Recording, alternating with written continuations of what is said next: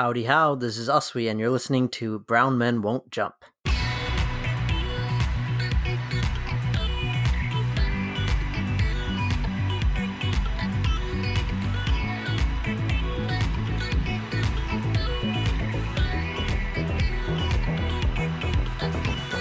Howdy how, y'all!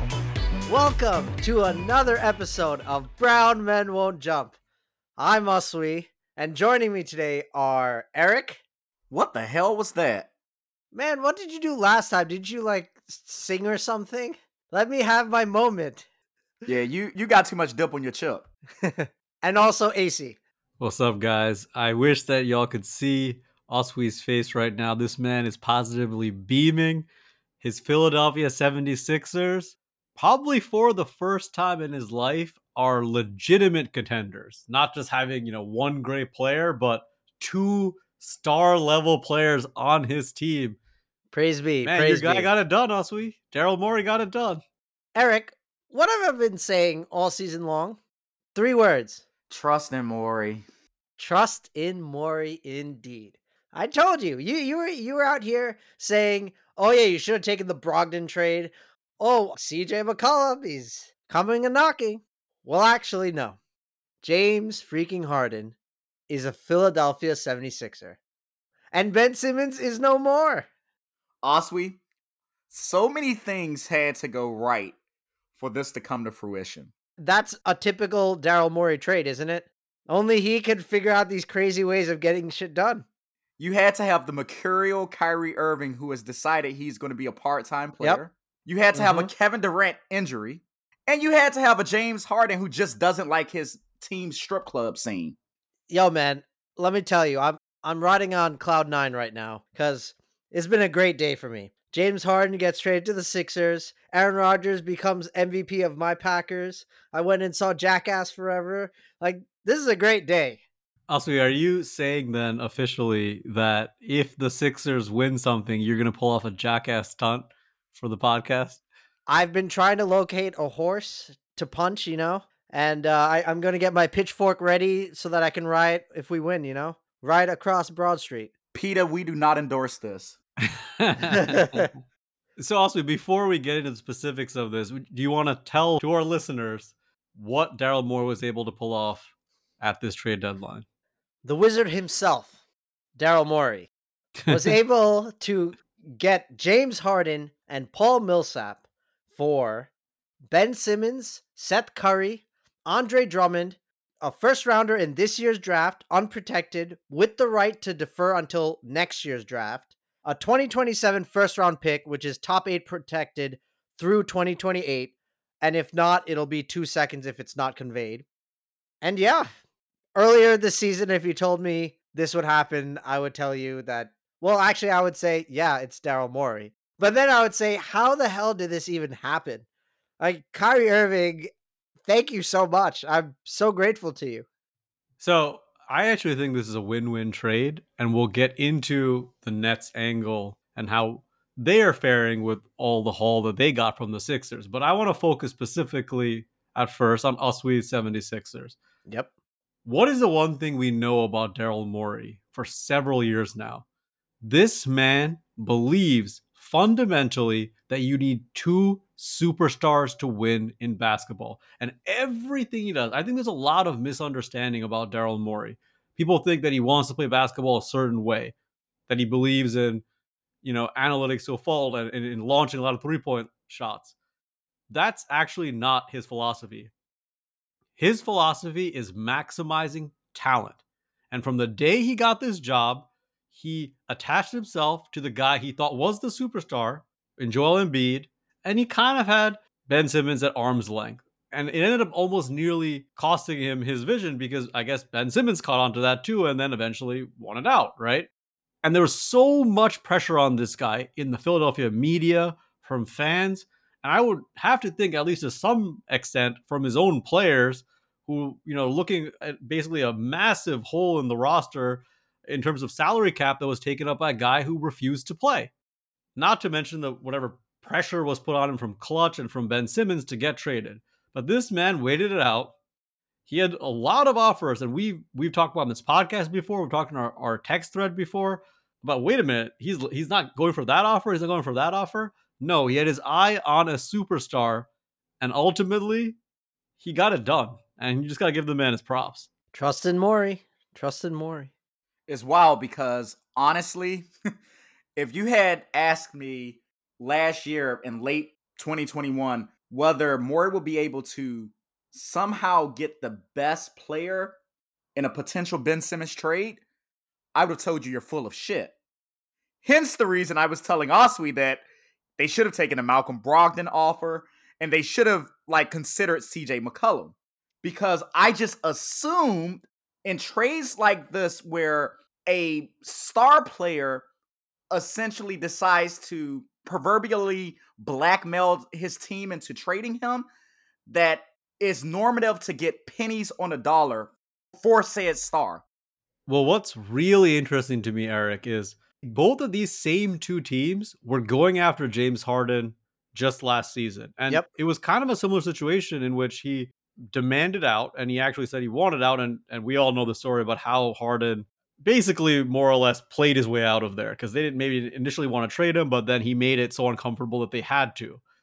And the Nets gave up a massive haul for this guy. In getting James Harden, they gave away Caris LeVert, Jarrett Allen, three unprotected first round picks, and four pick swaps for the rights basically have this guy on their team who they hope to build around. And if you compare that to what the Sixers gave up here, they gave up two first round picks, one of which was unprotected. And then they gave up, you know, a couple of decent players in Seth Curry and, and Andre Drummond to a lesser degree. And then, of course, they gave up Ben Simmons, who is a valuable piece. But it's not like they they, they sold their franchise with it. They got rid of a guy who wanted out of there anyway to get the better player in return. So from that perspective, you got to really give Morey props from, as you said, Eric, taking a guy who wanted out and then somehow actually getting more, not not just quarters on a dollar, but like a dollar fifty on a dollar, maybe we could say. You know, Eric, earlier this NBA season, AC had the blasphemy of referring to you as Eric Dramas. But guess what, baby? There's only one Dramas. Oswe Dramas. Because Oswe Dramas said Morey will get something done. So I just want to take my bow and, uh, you know, take this win. Nah, little homie. You were as pessimistic at various points as we were nope, that, nope, you all, nope. that you all were going to actually be able to get a star player in return. You weren't saying that Morey was going to definitively get James Harden. Now, it worked out that way because somehow Ben Simmons, a player not as good as James Harden, helped you all out who had continuously for years been trying to fit him with a Joel Embiid who his skill set didn't match with, decided that he wasn't going to play for you all anymore, even while you all were finding him millions and millions of dollars. So he forced your hand, and you were lucky to get James Harden in a perfect storm of events. So, no, you don't get the title of some type of prophet. This just happened and fell in your hands. See, where you're wrong is I never said anything about James Harden. I just said trusted Morey. Morey doesn't make bad deals.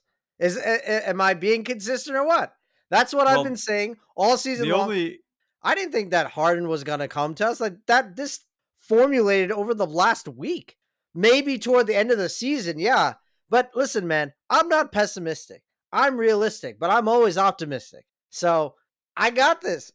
Let's talk about Harden, the basketball player, the player that you're requiring. So let's go with the positives first. I think there's no question this is the first time that the Sixers, probably since the early 80s, have had two legitimate stars because they've had Allen Iverson, but they've never had that other guy.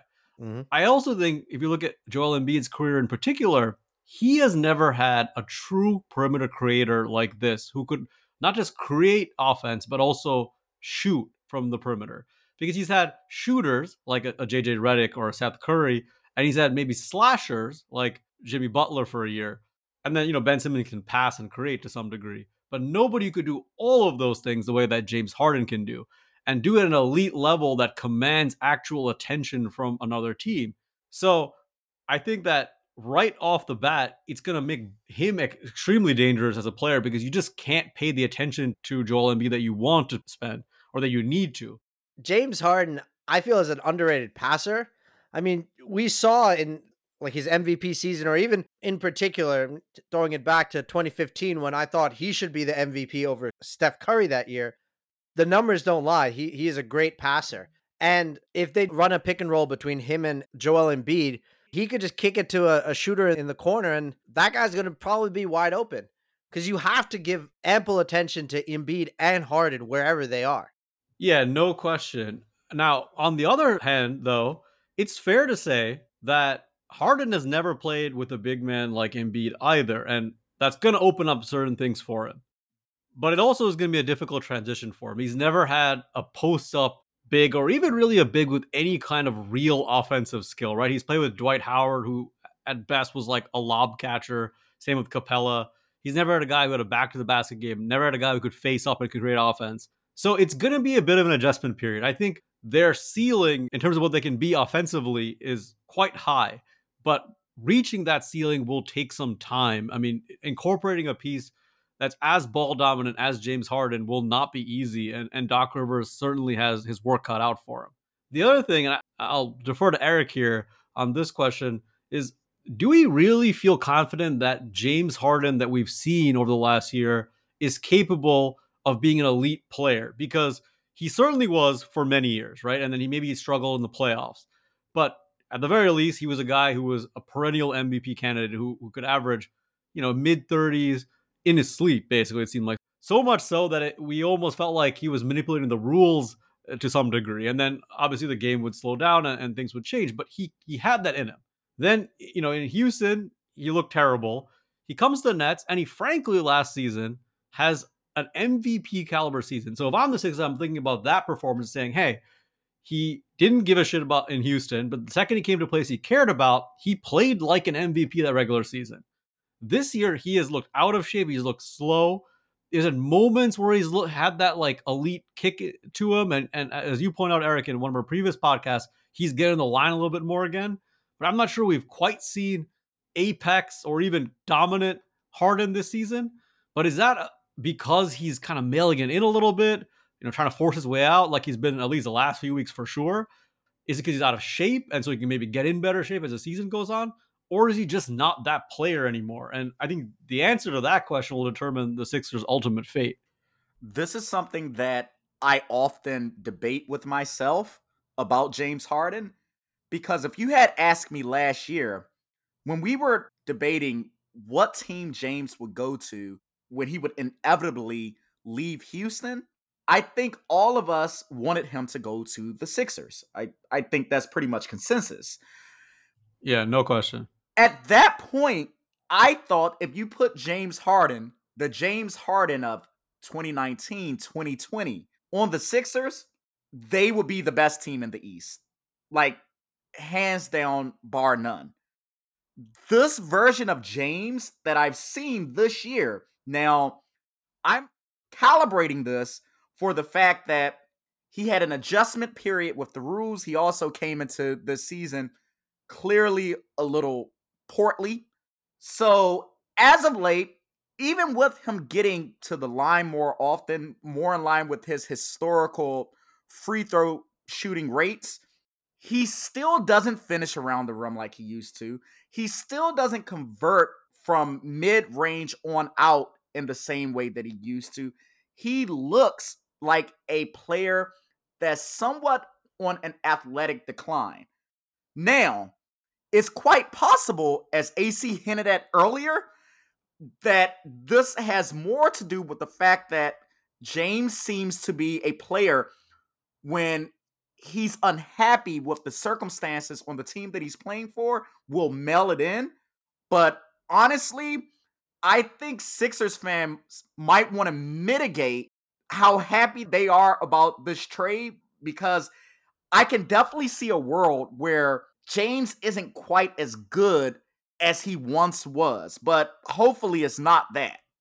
So, as a Sixers fan, the way I look at it is this with Philly, he has a team where he has a lot of relationships, whether it's our owner, whether it's Meek Mill, whether it's Daryl Morey. So it, it's a little bit more comfortable. There, there's some more assurance that he has because he knows and trusts Morey. I look at the Nets with Ben. I look at the Bucks. You know, you got to respect the continuity they have. You got to respect the fact that they are defending champs. You look at the Heat. They are guys who are so well coached and they have continuity year in year out. We don't have that. We got to establish that now. So I'm not I'm not about here to seriously say like, oh yeah, we're we're going to the finals. We're we're favorites. I think we're now contenders, but I I still respect the the Heat, the Bucks, and the Nets too much to say that we are foregone favorites against them. But whether this is a long term investment or not, it matters less to me because this is our window. When's the next time we're gonna have a guy like Embiid playing at this level? Why do we build up assets? Why do we get picks? Why do we save cap room? It's for this very situation. This is what you build to. You get your guy, another guy, so you can win. One reason to be optimistic on the long term outlook for Harden, Uswe, is that he does seem to have this weird love of Daryl Morey. And, and not just Daryl Morey, as you rightly pointed out, there are also other people involved in the Sixers organization.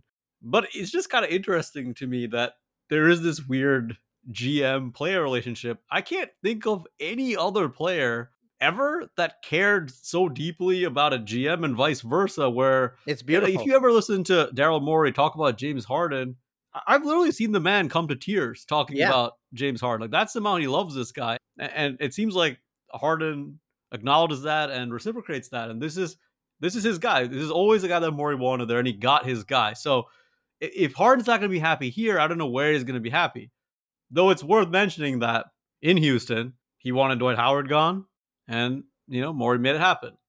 He wanted Chris Paul gone, and he wanted Westbrook. Well, Morey made probably you know he said he never made a bad trade. Well, that was definitely a bad trade. He gave up picks and Chris Paul to get Westbrook. Well, then he wanted out of there, and that happened. And you know, just one year later, he wants out of Brooklyn, even though he's on a team that when they're all together is literally just devastating to me and and actually should be the title favorites. So there you know there's some degree of uncertainty with Harden long term both in terms of how he physically holds up and whether he's going to just, you know, check out again. But just that relationship with Morey makes me a little bit optimistic. But so Eric, then what's your thoughts on how the Nets fared in this trade? Win-win for everyone.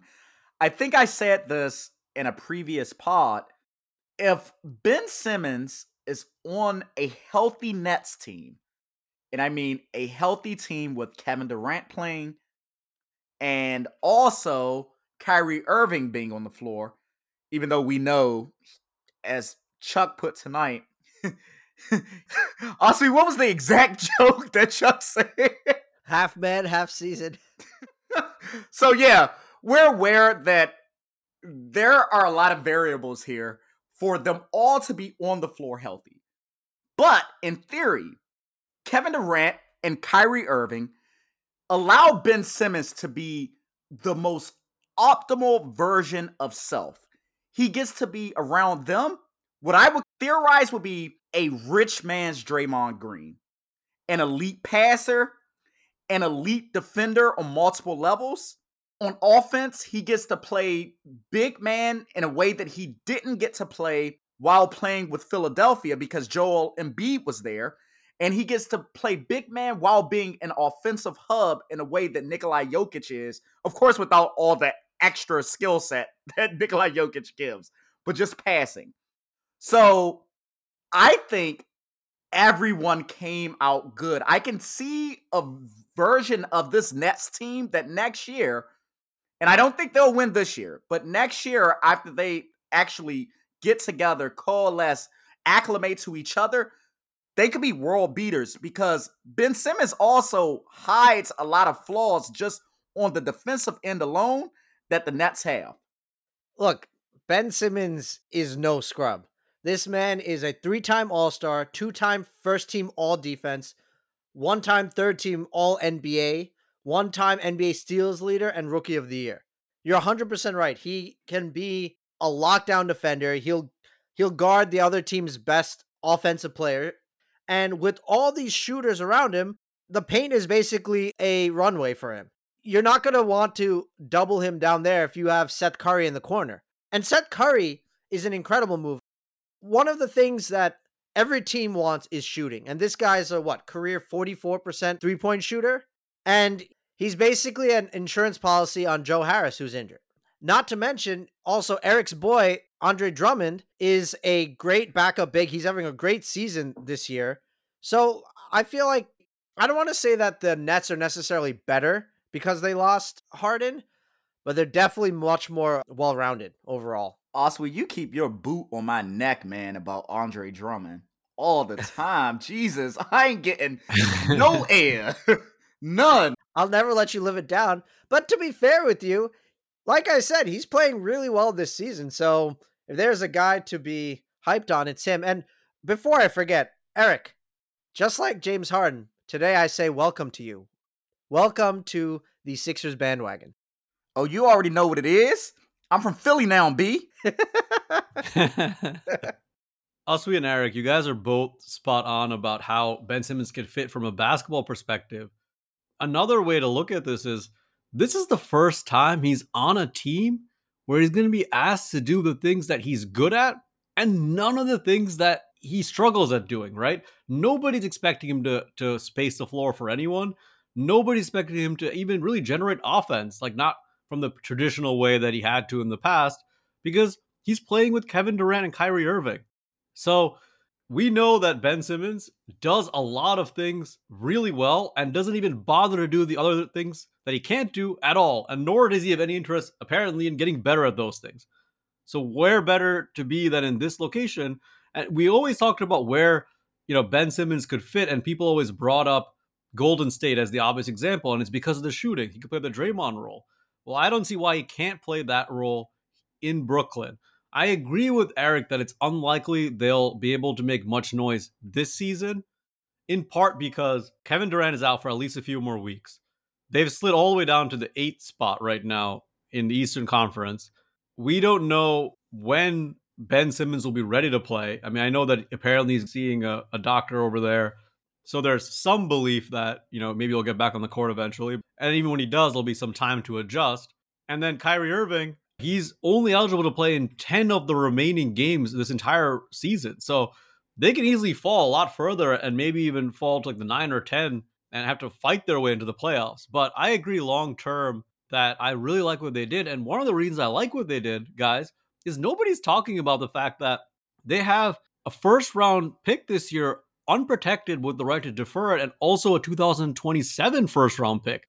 They can use those two picks plus a salary this summer to go after a legitimate player. You know, there was some thought that they were going after Miles Turner, and that didn't actually get across the finish line. But someone like Turner, or you know, maybe someone like Jerami Grant in the summer, there are guys out there that rebuilding teams will get rid of for two first round picks and you know rotation player. So, you know, for everything we talked about before about them giving up so many assets in Harden, you know, they can't recoup all of that but they did okay given the circumstance they were in with the guy demanding out. And just one final note I want to make on Ben Simmons. Look, this is a guy who I've been a fan of since I watched him in the McDonald's All American High School game. I watched him have some big games at LSU. And when we got the number one pick, I was there. I was just so hyped. I was so excited. If Brooklyn is where he can finally realize the potential that all of us in Philly knew he had. I mean, I think all of us are are winners because it's good for basketball. So, you know, good luck, Ben Simmons. I wish you the best. Although I do warn you, get ready on March 10th because Philly will boo the hell out of you if you're on the court. And also, underrated reason that I'm happy for this trade all the girls named Sin and Cinnamon at Club Risque in Philadelphia are really happy right now. I love how Eric has a very specific example like that. He would. And one last thing on this trade, guys. Also, we talked about how it would be a win for all of us if Simmons does well. I want to take that analogy a little bit further. I think this trade is a win for the NBA in general. Yep. It creates a contender, a real contender, not just a fake one, a real contender in one of the biggest media markets in Philadelphia. It breaks up a super team, while still making them competitive going forward. So, honestly, this is a fantastic result for the NBA in general, and I'm really excited for the rest of the season and this Eastern Conference playoff race. Our fans, you guys can't see it, but I'm doing the Rocky cheer right now when he's on top of the stairs, like fist pumping the air, like yeah, this is oh, amazing. That's what you're doing. I thought you were like having a seizure or something. so, guys, on a night that Luka Magic dropped 51, I believe it's his career high. The Mavericks made an interesting trade. They traded Kristaps Porzingis and a second round pick for Spencer Dinwiddie and Davis Bertans. What do you guys think the Mavs are doing with this move? I'm really confused here.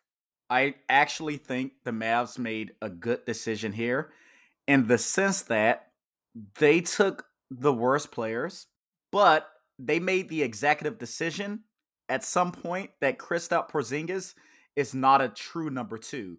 And I think his resume pretends that that's the truth. So they took less contracts, if not contracts that are shorter in length. They took lesser contracts, Bertans and Spencer Dinwiddie, guys who are less of a cap hit that probably on expiring contracts, particularly with Spencer Dinwiddie next year, you will be able to flip for something. And they've moved on from some type of like onerous contract that they had on their books, and they knew that Kristaps Porzingis, as the number two option, was forever going to limit what the Mavs could actually do. So I actually think it was a fairly astute decision to pull off the band-aid now. But but let me ask you, don't you think AC that maybe they could have gotten something better for Porzingis than what they did? He has more value than that, right?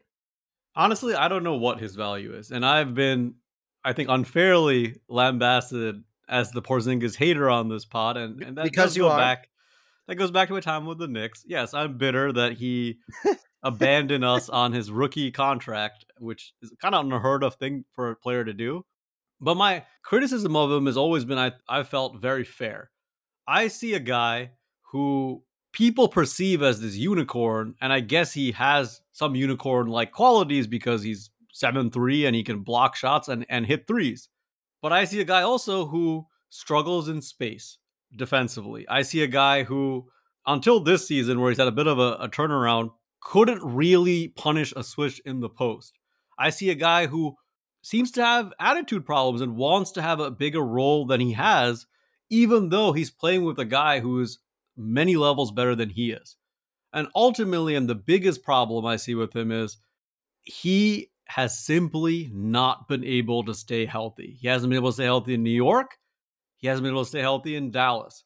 And if you think that even at their best, when when him and Luka are out on the court together, there are times where I look at them and, and it seems like they could be that duo, but it just hasn't happened often enough. He's just in and out of this lineup. So I'm not sure what Porzingis' trade value was. And for the last few years, when I looked at the Mavs, I felt bad for Luka Doncic because I saw a team that was trapped by the salary they gave to Porzingis and was thus in a situation where they couldn't build properly around Luka Doncic. So just getting his contract out, even though Bertans is under contract for the same amount of years, it's for like half the money. So it's a lot easier to get out of that deal, even though Bertans has been one of the worst contracts in the NBA ever since he signed that contract with Washington.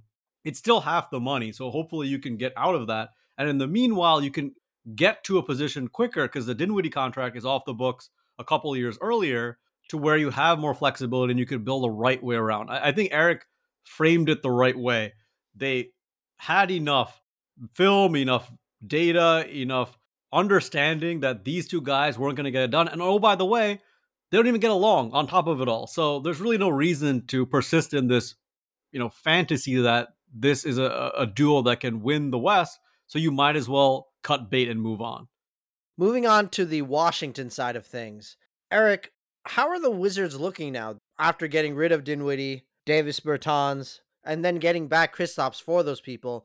Now, Bradley Beal is out for the rest of the season with the uh, hand surgery. I think it's either hand or wrist, something like that. Is adding Porzingis a move that tells Bradley Beal we want to build around you? So I'm a very fervent proponent of styles make fights. I actually think that Kristaps Porzingis, his skill set probably works a little better with Bradley Beal as far as just like spacing out the floor than working with Luka Doncic. I I think this trade works very well for the Washington Wizards. I, I think they have pieces. I, I like how, in, in theory, I like how Kyle Kuzma, I like how Kentavious Caldwell Pope, I like how Bradley Beal. I could see them being at least middle seed in the East with Kyle Kuzma developing, Bradley Beal spacing the floor, Kristaps being a floor spacer, Kentavious being able to do it sometimes. So I yeah, I, I I actually do like this trade for the Wizards. I think optimally they might need to go at another superstar to really optimize what they have with Bradley Beal. But from what's available and me knowing the history of guys not liking to actually go to the Washington Wizards to compete, I think this might be the best thing of a bad situation. No Kevin Durant, who's a local guy, are walking through that door for the Washington Wizards. And it seems to me that historically, we have this thing where the Wizards they have a ceiling of about the four or five seed, and whenever they they've tried to compete with other teams for elite marquee free agents, they fail. So looking at those constraints, I don't think this Kristaps signing is really bad for them. Definitely accounting for the fact that everyone on the Wizards hated Spencer Dinwiddie, apparently, which I have no clue why. And Davis Bertans just wasn't living up to his contract. You make a really interesting point, Eric, about the fit between Beal and Porzingis as opposed to Doncic and Porzingis, because Doncic is clearly the more talented player, but kind of like LeBron, who I really do think increasingly Luka plays a lot like. Luka dominates the basketball. So you have to be willing to basically become a spot up player. And I think Porzingis wants more touches where he creates a little bit. And Beal, at his heart, is not really a number one option. He, you know, he can score 30 points a game, but he doesn't need to do it necessarily by even having the ball in his hands. He, he is, a great shooter. And I think that he can be efficient even when Porzingis has the ball in the post like he wants to do apparently. And I, I do agree with that generally. That team definitely got better if, if they were all healthy just by having Porzingis with Kyle Kuzma and KCP. I kind of like what they're building there, you know, sort of young shooting players. They could be a really explosive offense. And I do think Porzingis at least gives them some some rim protection. And especially, you know, if Thomas Bryant is healthy next year, they'll have even more of that. But I think you you made a point there about how they probably still need to get another star. And therein lies the rub with getting Porzingis. Because just like how we talked about how Doncic was hurt by having Porzingis because it limited their flexibility to add the right second option next to him, I feel the same way with the Wizards. And in the Wizards, it's even worse because unlike with with the Mavs, I don't think they have a true number one option who's capable of being the best player on a championship team.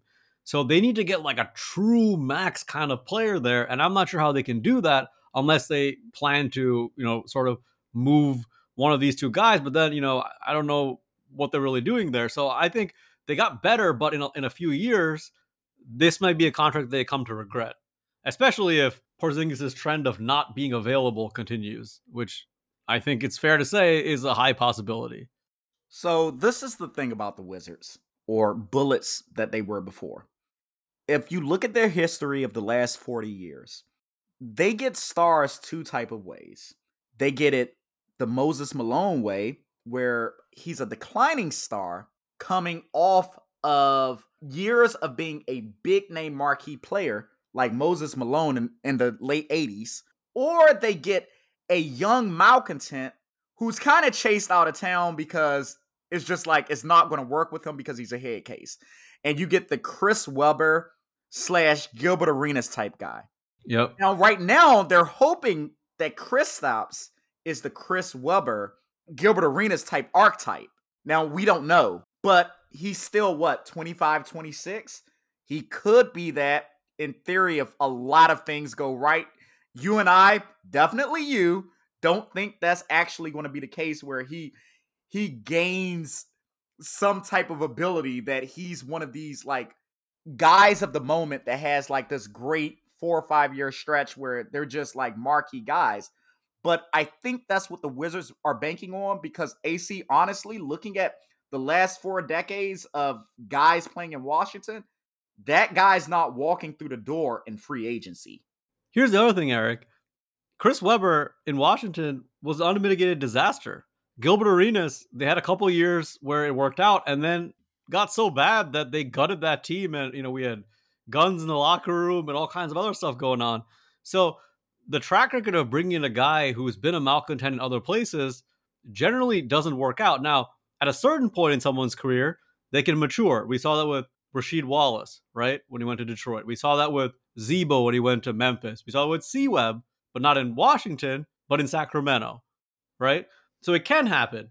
But the fundamental problem with Kristaps Porzingis is that it's not just a skill or even a mentality thing; it's also a physical availability thing. And I think maybe he's come to the point in his career realized that he's probably at best a second option. I do think he's highly skilled and he brings a very unique skill set. So let's say that part all develops and, and his attitude is fine, everything like that. There's still the can he be there on the court every night? And you talk about looking at the last four decades of history.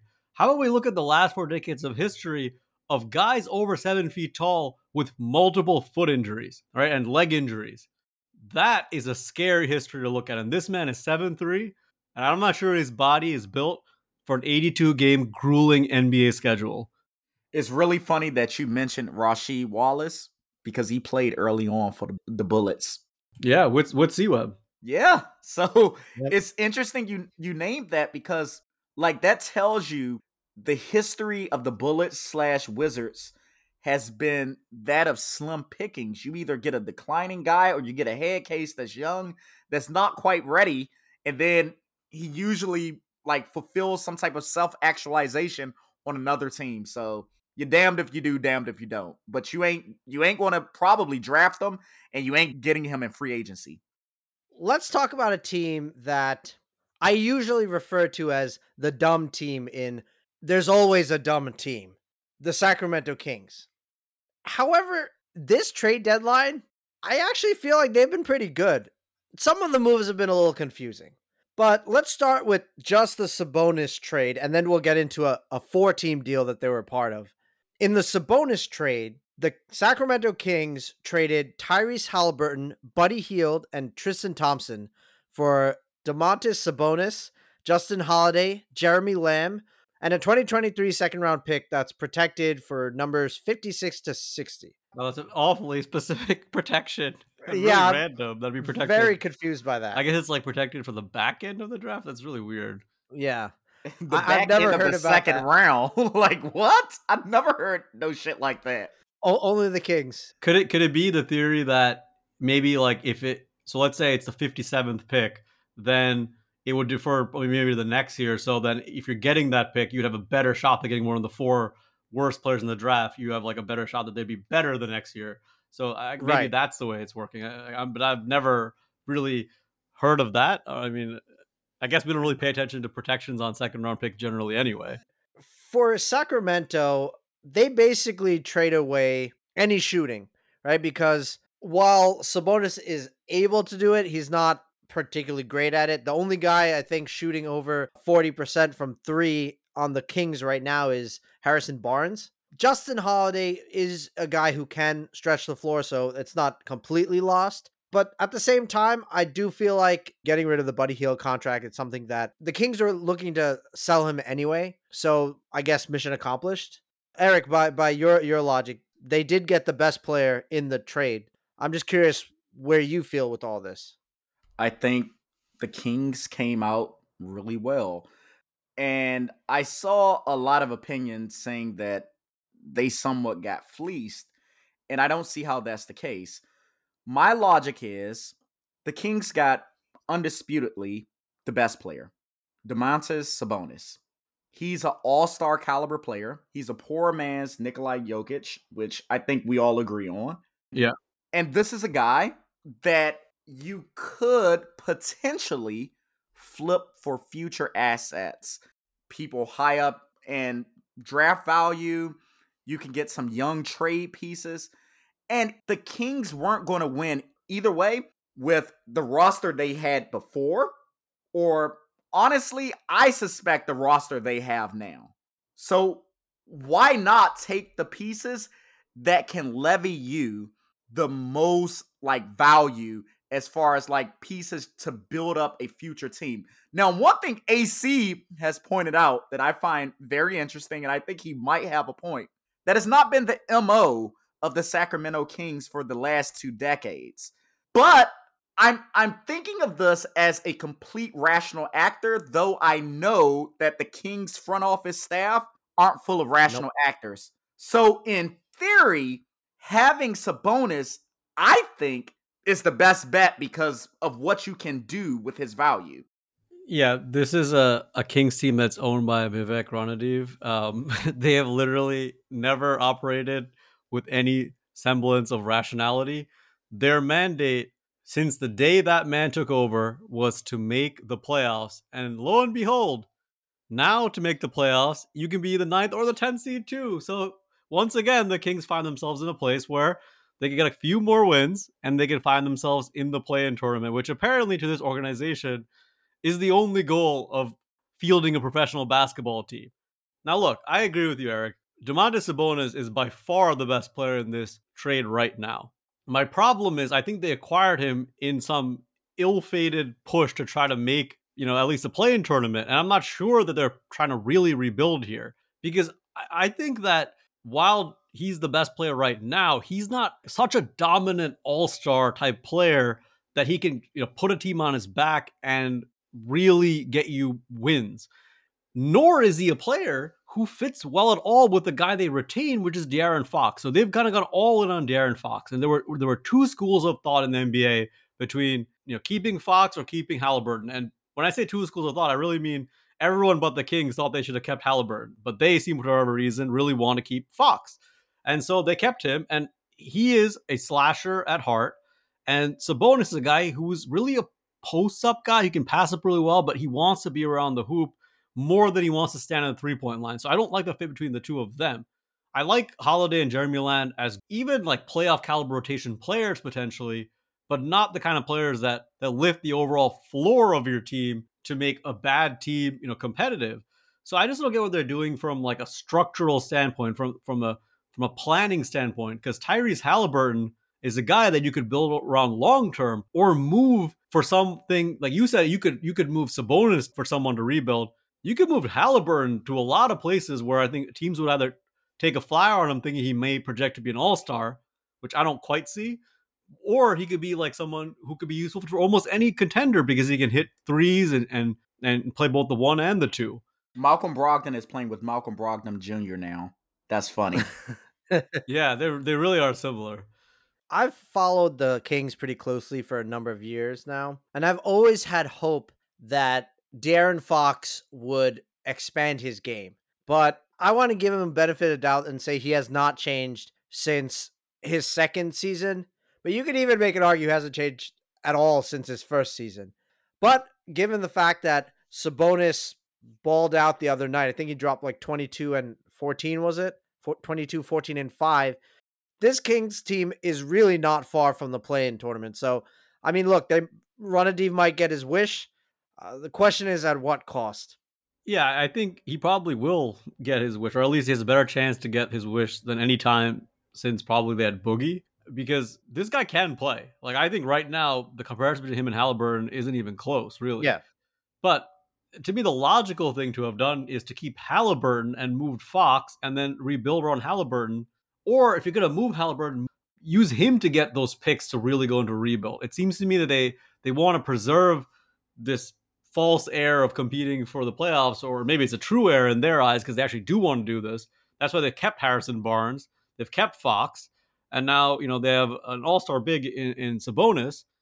So, you know, they'll be all right. They'll be like this mediocre team that maybe makes a play in tournament, but now doesn't have that natural out of being bad enough to get those top high quality picks either. So they're gonna be stuck in that no man's land that teams like the Knicks have been stuck in forever. So right, I'm not sure I like the approach from that standpoint. But uh, but Eric is right at the very least that Sabonis is clearly the best player in this deal. And it, it does help also that the Kings did not give up any picks or anything there. So if they do ultimately fail, at least they'll have their picks to hopefully draft somebody who could turn things around for them.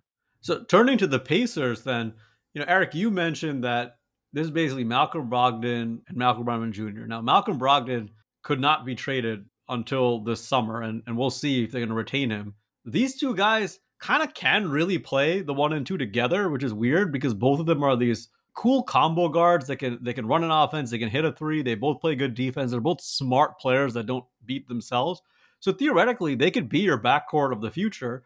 Or if you're trying to leverage roster maximization, you can move one of them to do something else. And we had a, a podcast that we did recently where we thought which of the the Pacers would be traded, and it ended up being Sabonis. And you know, they kept Miles Turner. So when you look at this roster now with the addition of Tyrese Haliburton, do you see a plan? Are, are they going for a real rebuild here? Or are they trying to make some airs of actually maintaining a competitive roster? I see a plan.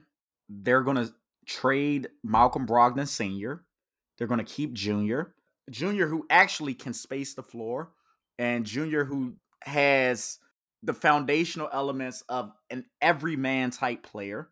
He is going to play with Miles Turner, who is going to be at the turn in the paint, also space the floor, and then you're gonna like build around them. You're gonna have TJ Warren and some other guys. I actually think this team has an identity that they've clearly like zeroed in on. And I think this team has the potential building blocks to be a future very good team because all of these guys, except for TJ Warren, who's not that old, they're fairly young guys, 25 and younger. Yeah, and they finally separated this ridiculous concept of running two center at the same time. And that alone, there's reports that Turner is happy about that because I don't know, I don't blame him. It's been ridiculous that they, these two guys about to share the court or one of them come off the and, bench. And remember this, AC. Before we were like uniformly getting all of these reports of Turner. He's looking at the Warriors, or Turner's looking yep. at this team or that team. He was always connected to some other team and the second they traded Sabonis, because it gave them a new identity, immediately the first report that came out was he's happy with the roster construction. That means something. Yeah, well said. So the Kings are pretty busy today because they're also part of a four-team trade with the Bucks, the Clippers, and the Pistons.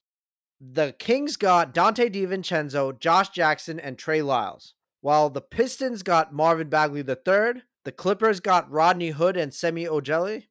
Ojeleye? Ojeleye. And Semi Ojeleye. And the Bucks got Serge Ibaka, a second round pick for this year from Detroit, which is the least favorable of Cleveland or Golden State, whichever is lower. And then a 2024 second round pick from Detroit via Sacramento. So there's a lot to unpack there. So, AC, what does this trade do for the Kings? Does it mitigate some of the problems that they created from trading away some spacing and getting back Sabonis? So while I was critical of their previous move, I loved this move by Sacramento. They finally divorced themselves from Marvin Bagley III, who really, in many ways, you could argue that pick set this franchise back because they pass on Luka Doncic, and Trae Young to get Marvin Bagley, who is this back to a basket player that's got a really anachronistic game that doesn't fit in with the modern NBA at all.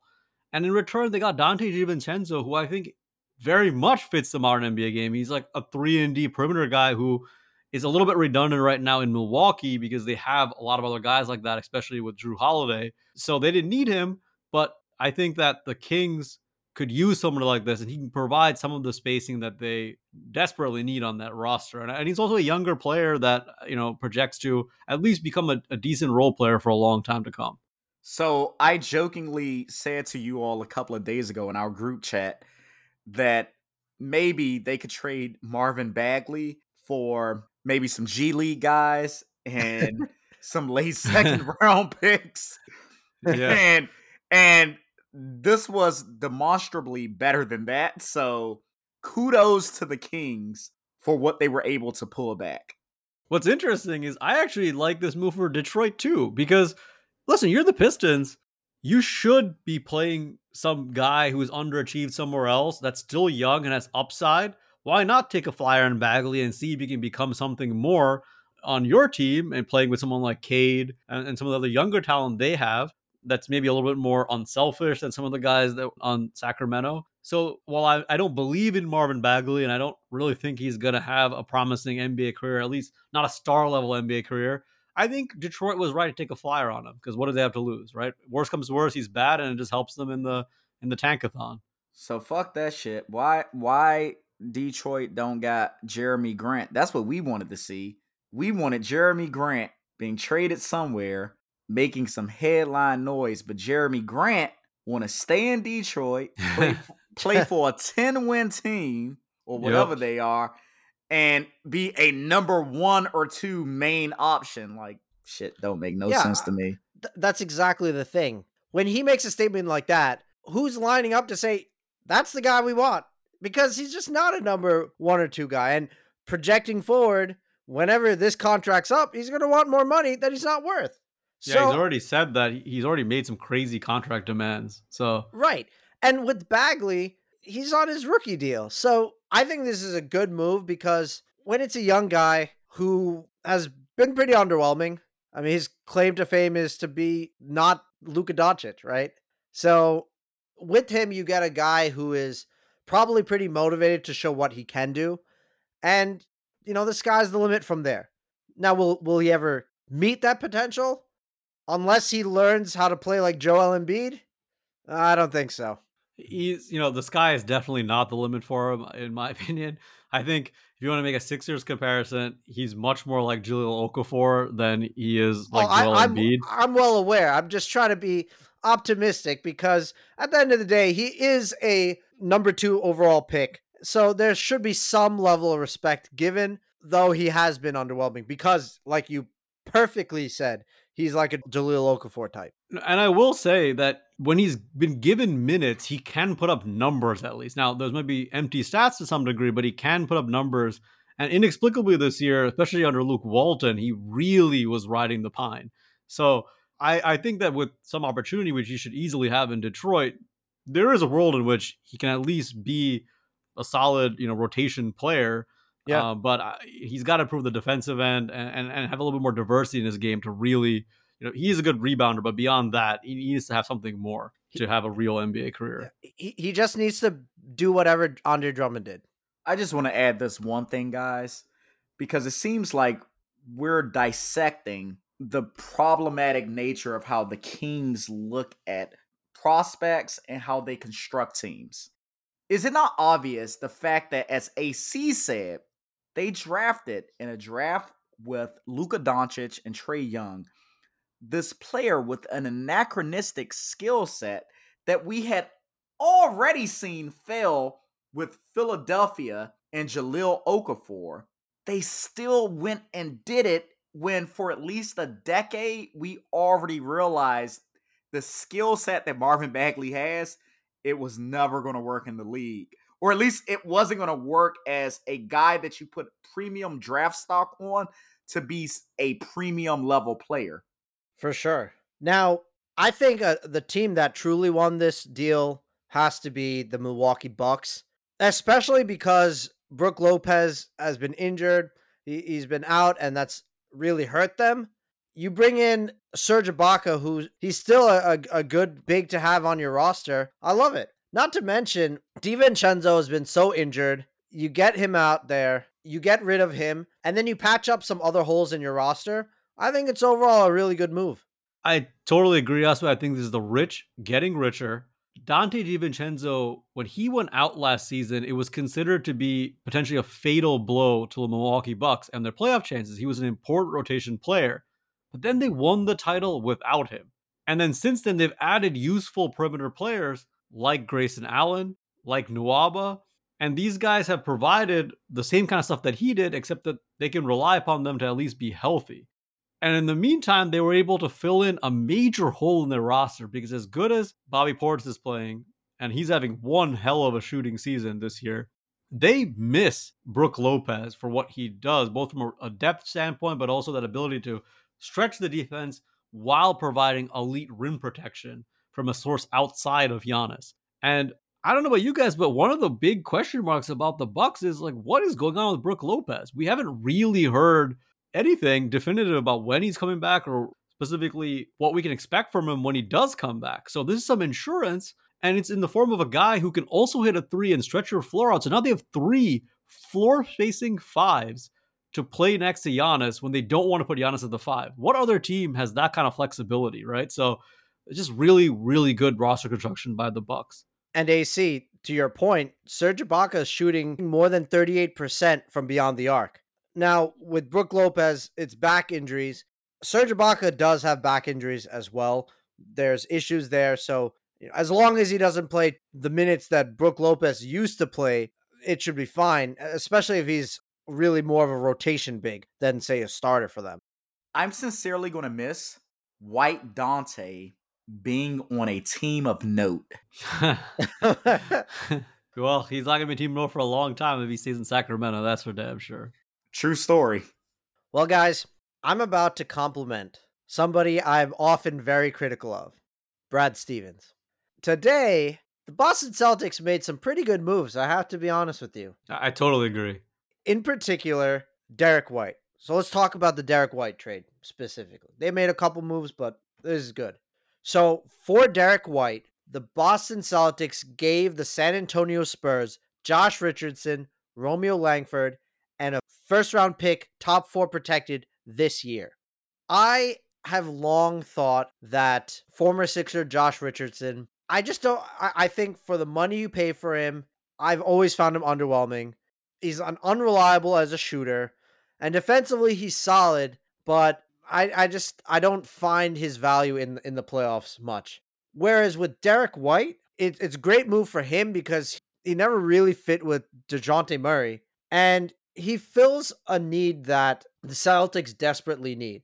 Not only is he a good defender, he is also good as a ball handler and a playmaker.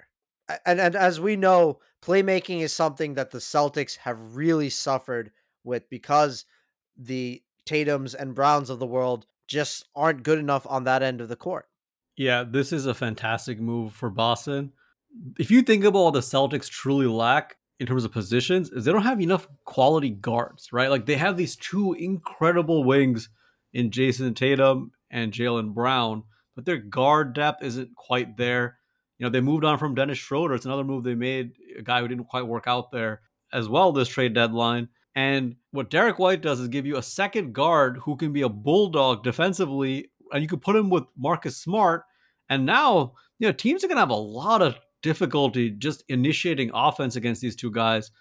But Derrick White is a, better playmaker than Marcus Smart as well. So I think he's going to help in that way. As also pointed out, that's something they really need is just some creation from the perimeter. So overall, I really like that. And I, I do want to quickly touch on the other move I mentioned, which is the Schroeder move. So they got rid of Schroeder, and the big piece they got back in that deal was Daniel Theis, who's been a previous Celtic. That's some nice insurance at the five because right now they're a little bit over reliant on old legs like Al Horford or young players who maybe they can't quite count on. Daniel Theis, a proven commodity who plays really well with those guys, understands their system, sets more illegal moving screens than just about anybody in the NBA. So it's perfect for them. It's absolutely perfect. Since December the 26th, the Celtics have been an ascendant team. Defensively now, they're fourth in the league, but since December the 26th, they're first in defensive efficiency. They're first in points allowed. On offense, they're something like seventh in offensive rating. I say that to say the pieces that they just add will do nothing more than elevate the standards that they have set since then in, in the last two months. So, all in all, as AC said, with like someone like Theis, who has a history with this team, I don't see how this doesn't help them continue a theme that they've set for the last two months. Eric, is it fair to say that this is a team that's being slept on a little bit. Like, who wants to face the Celtics in the first round of the playoffs? I mean, they have two legitimate star players, depth all around, an elite defense that's you know getting its footing. And as you said, offensively, they're reaching a level now, and they have actual playoff experience. Now they they have some pretty bad playoff heartbreaks, but experience is experience either way. So yep. continuity too. I'm going to slander outside of the gentleman Oswe here and his new guy that's on this team, James Harden. The Celtics, with their main guys, they have more playoff experience than the rest of the guys on the Sixers.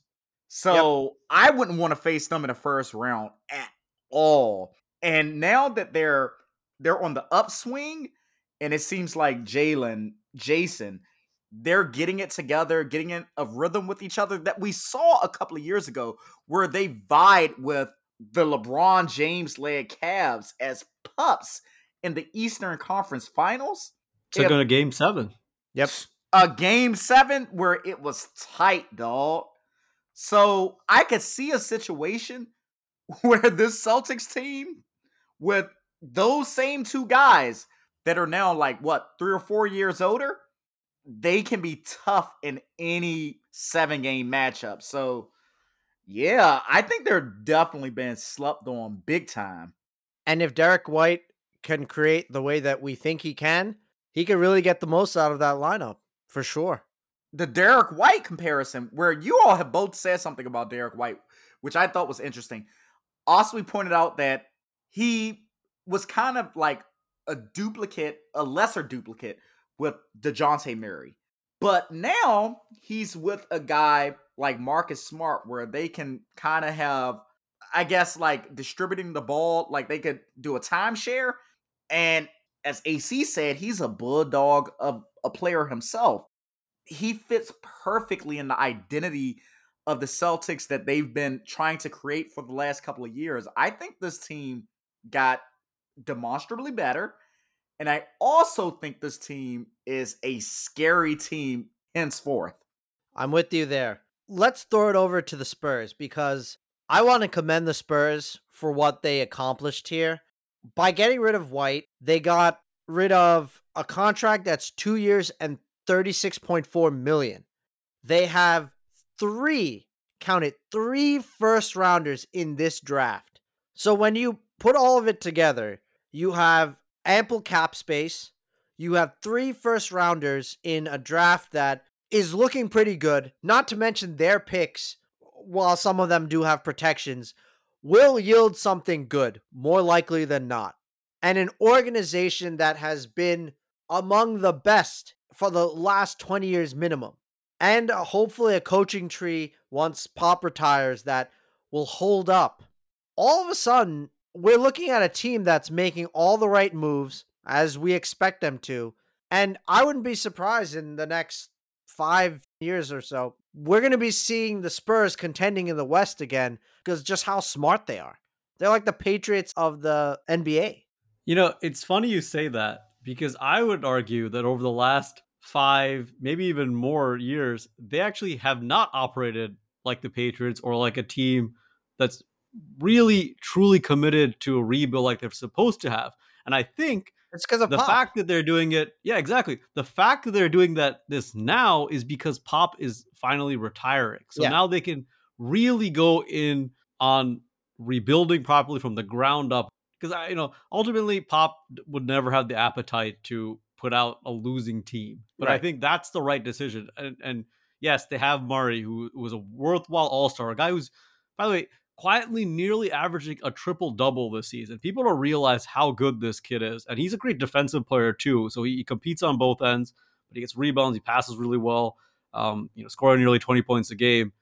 It's awesome, but he's not enough. And they have no real way to get to what enough is to really be competitive unless they get that next Tim Duncan, that next Kawhi Leonard, that next Tony Parker, that next Manu Ginobili, the next David Robinson. And you know how that happens? It happens through the draft for a team like San Antonio. Free agents rarely will want to go there. There's a few examples of like guys like Richard Jefferson going there, but it didn't quite work out.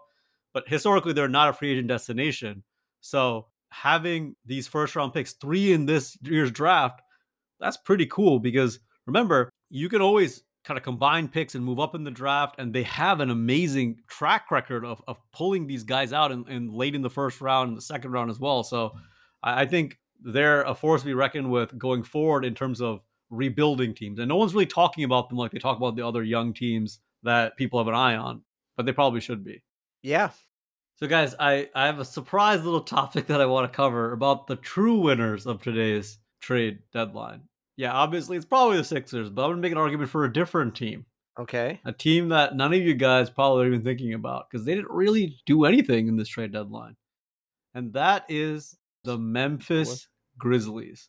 And I'm telling you why, guys for a couple of reasons. Number one, none of the top three or four other teams in the West really made a true move that would have vaulted them further ahead of, of the Grizzlies, right? There were moves on the margins made, like, you know, the Suns getting Torrey Craig back and things like that, but nothing that is sort of just mind blowing move that you just feel like takes them to another level beyond where the Grizzlies are. But I'll tell you what looks really damn good right now. That Lakers unprotected pick, which the Memphis Grizzlies own, because the Los Angeles Lakers Damn. did absolutely nothing because they could do absolutely nothing because of the shit show of a roster they've put together and all the assets they've squandered. So right now, Memphis is sitting pretty. They have this team that can compete in the playoffs this year. That if everything goes right, could even win the West. We wouldn't be shocked.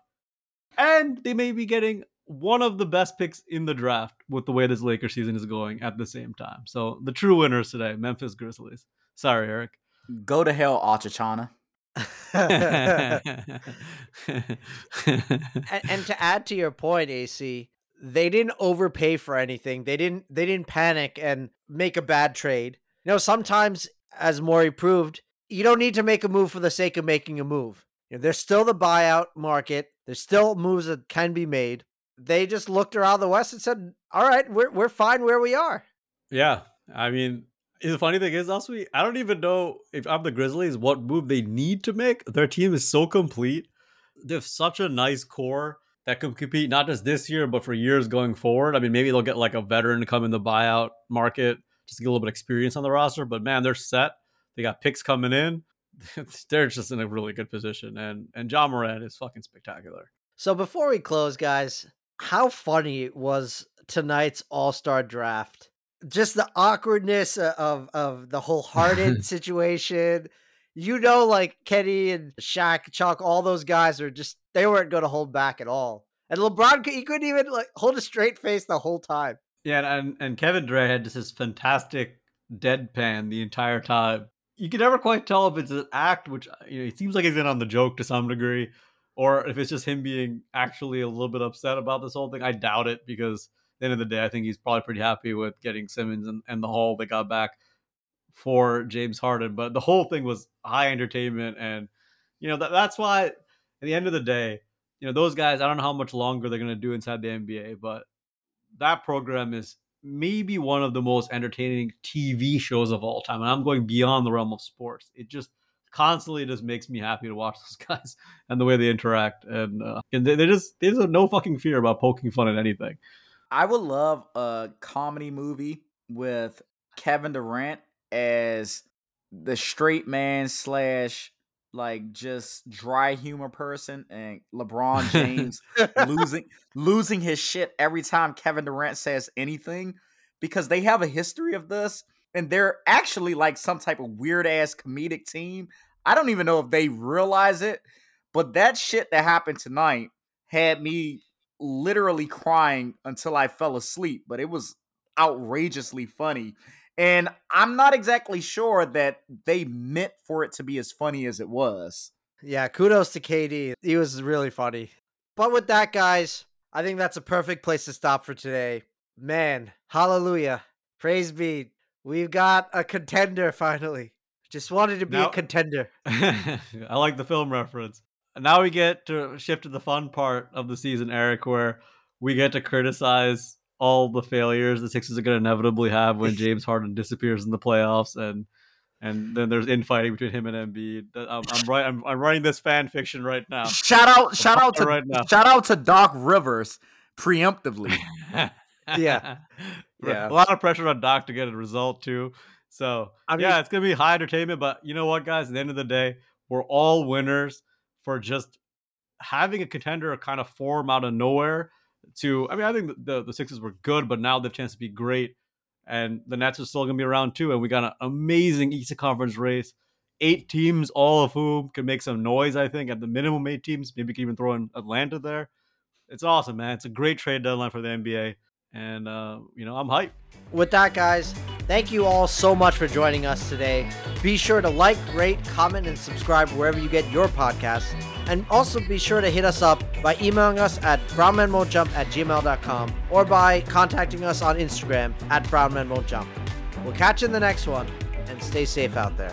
Shout out to Sin and Cinnamon. Glenn Rivers, please don't fuck this up.